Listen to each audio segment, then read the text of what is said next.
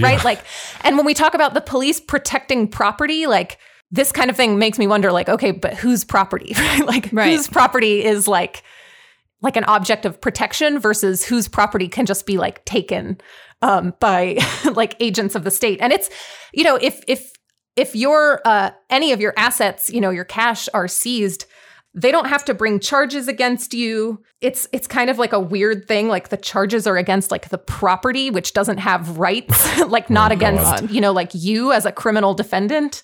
So they don't have to bring any charge. You know, you don't have to be charged or convicted of a crime.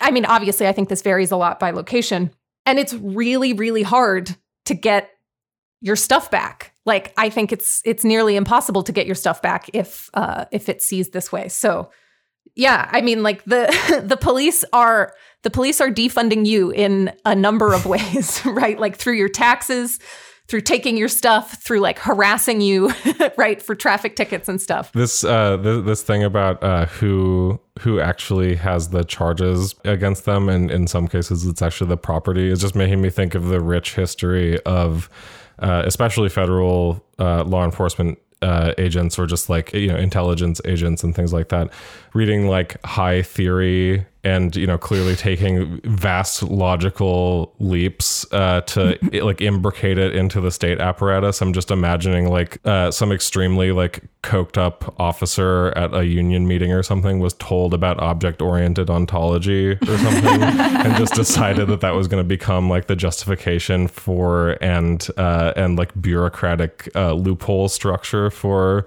for civil asset forfeiture. I mean, it's so Graham intentional. Harman's still doing harm no matter what. anyway, you know, like uh, oftentimes the amounts that are seized, as you're pointing out, Abby, are so low that if you were to challenge it in court, only I, I think, you know, a very small percentage of these low dollar amount seizures are challenged because ultimately it's going to cost people more in terms of like lost time, lost wages, lawyers' fees, court fees to challenge the seizure itself than the amount taken. So there's this great incentive for police officers to, you know, prey on people with very few resources in order to extract this money sort of hands free right without without having to fight it in court because the likelihood is that the person can't afford to fight that seizure in court.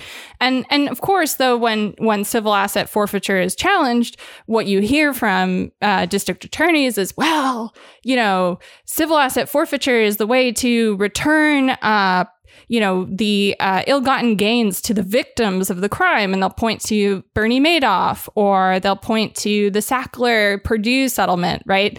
But it's important to note that you know a lot of that Purdue settlement went back into the police department and went back into the DA's office, and and didn't go to the quote-unquote victims of the Purdue OxyContin. plus those are scheme. outliers. Right. Those are huge Yeah. outlier situations. Right.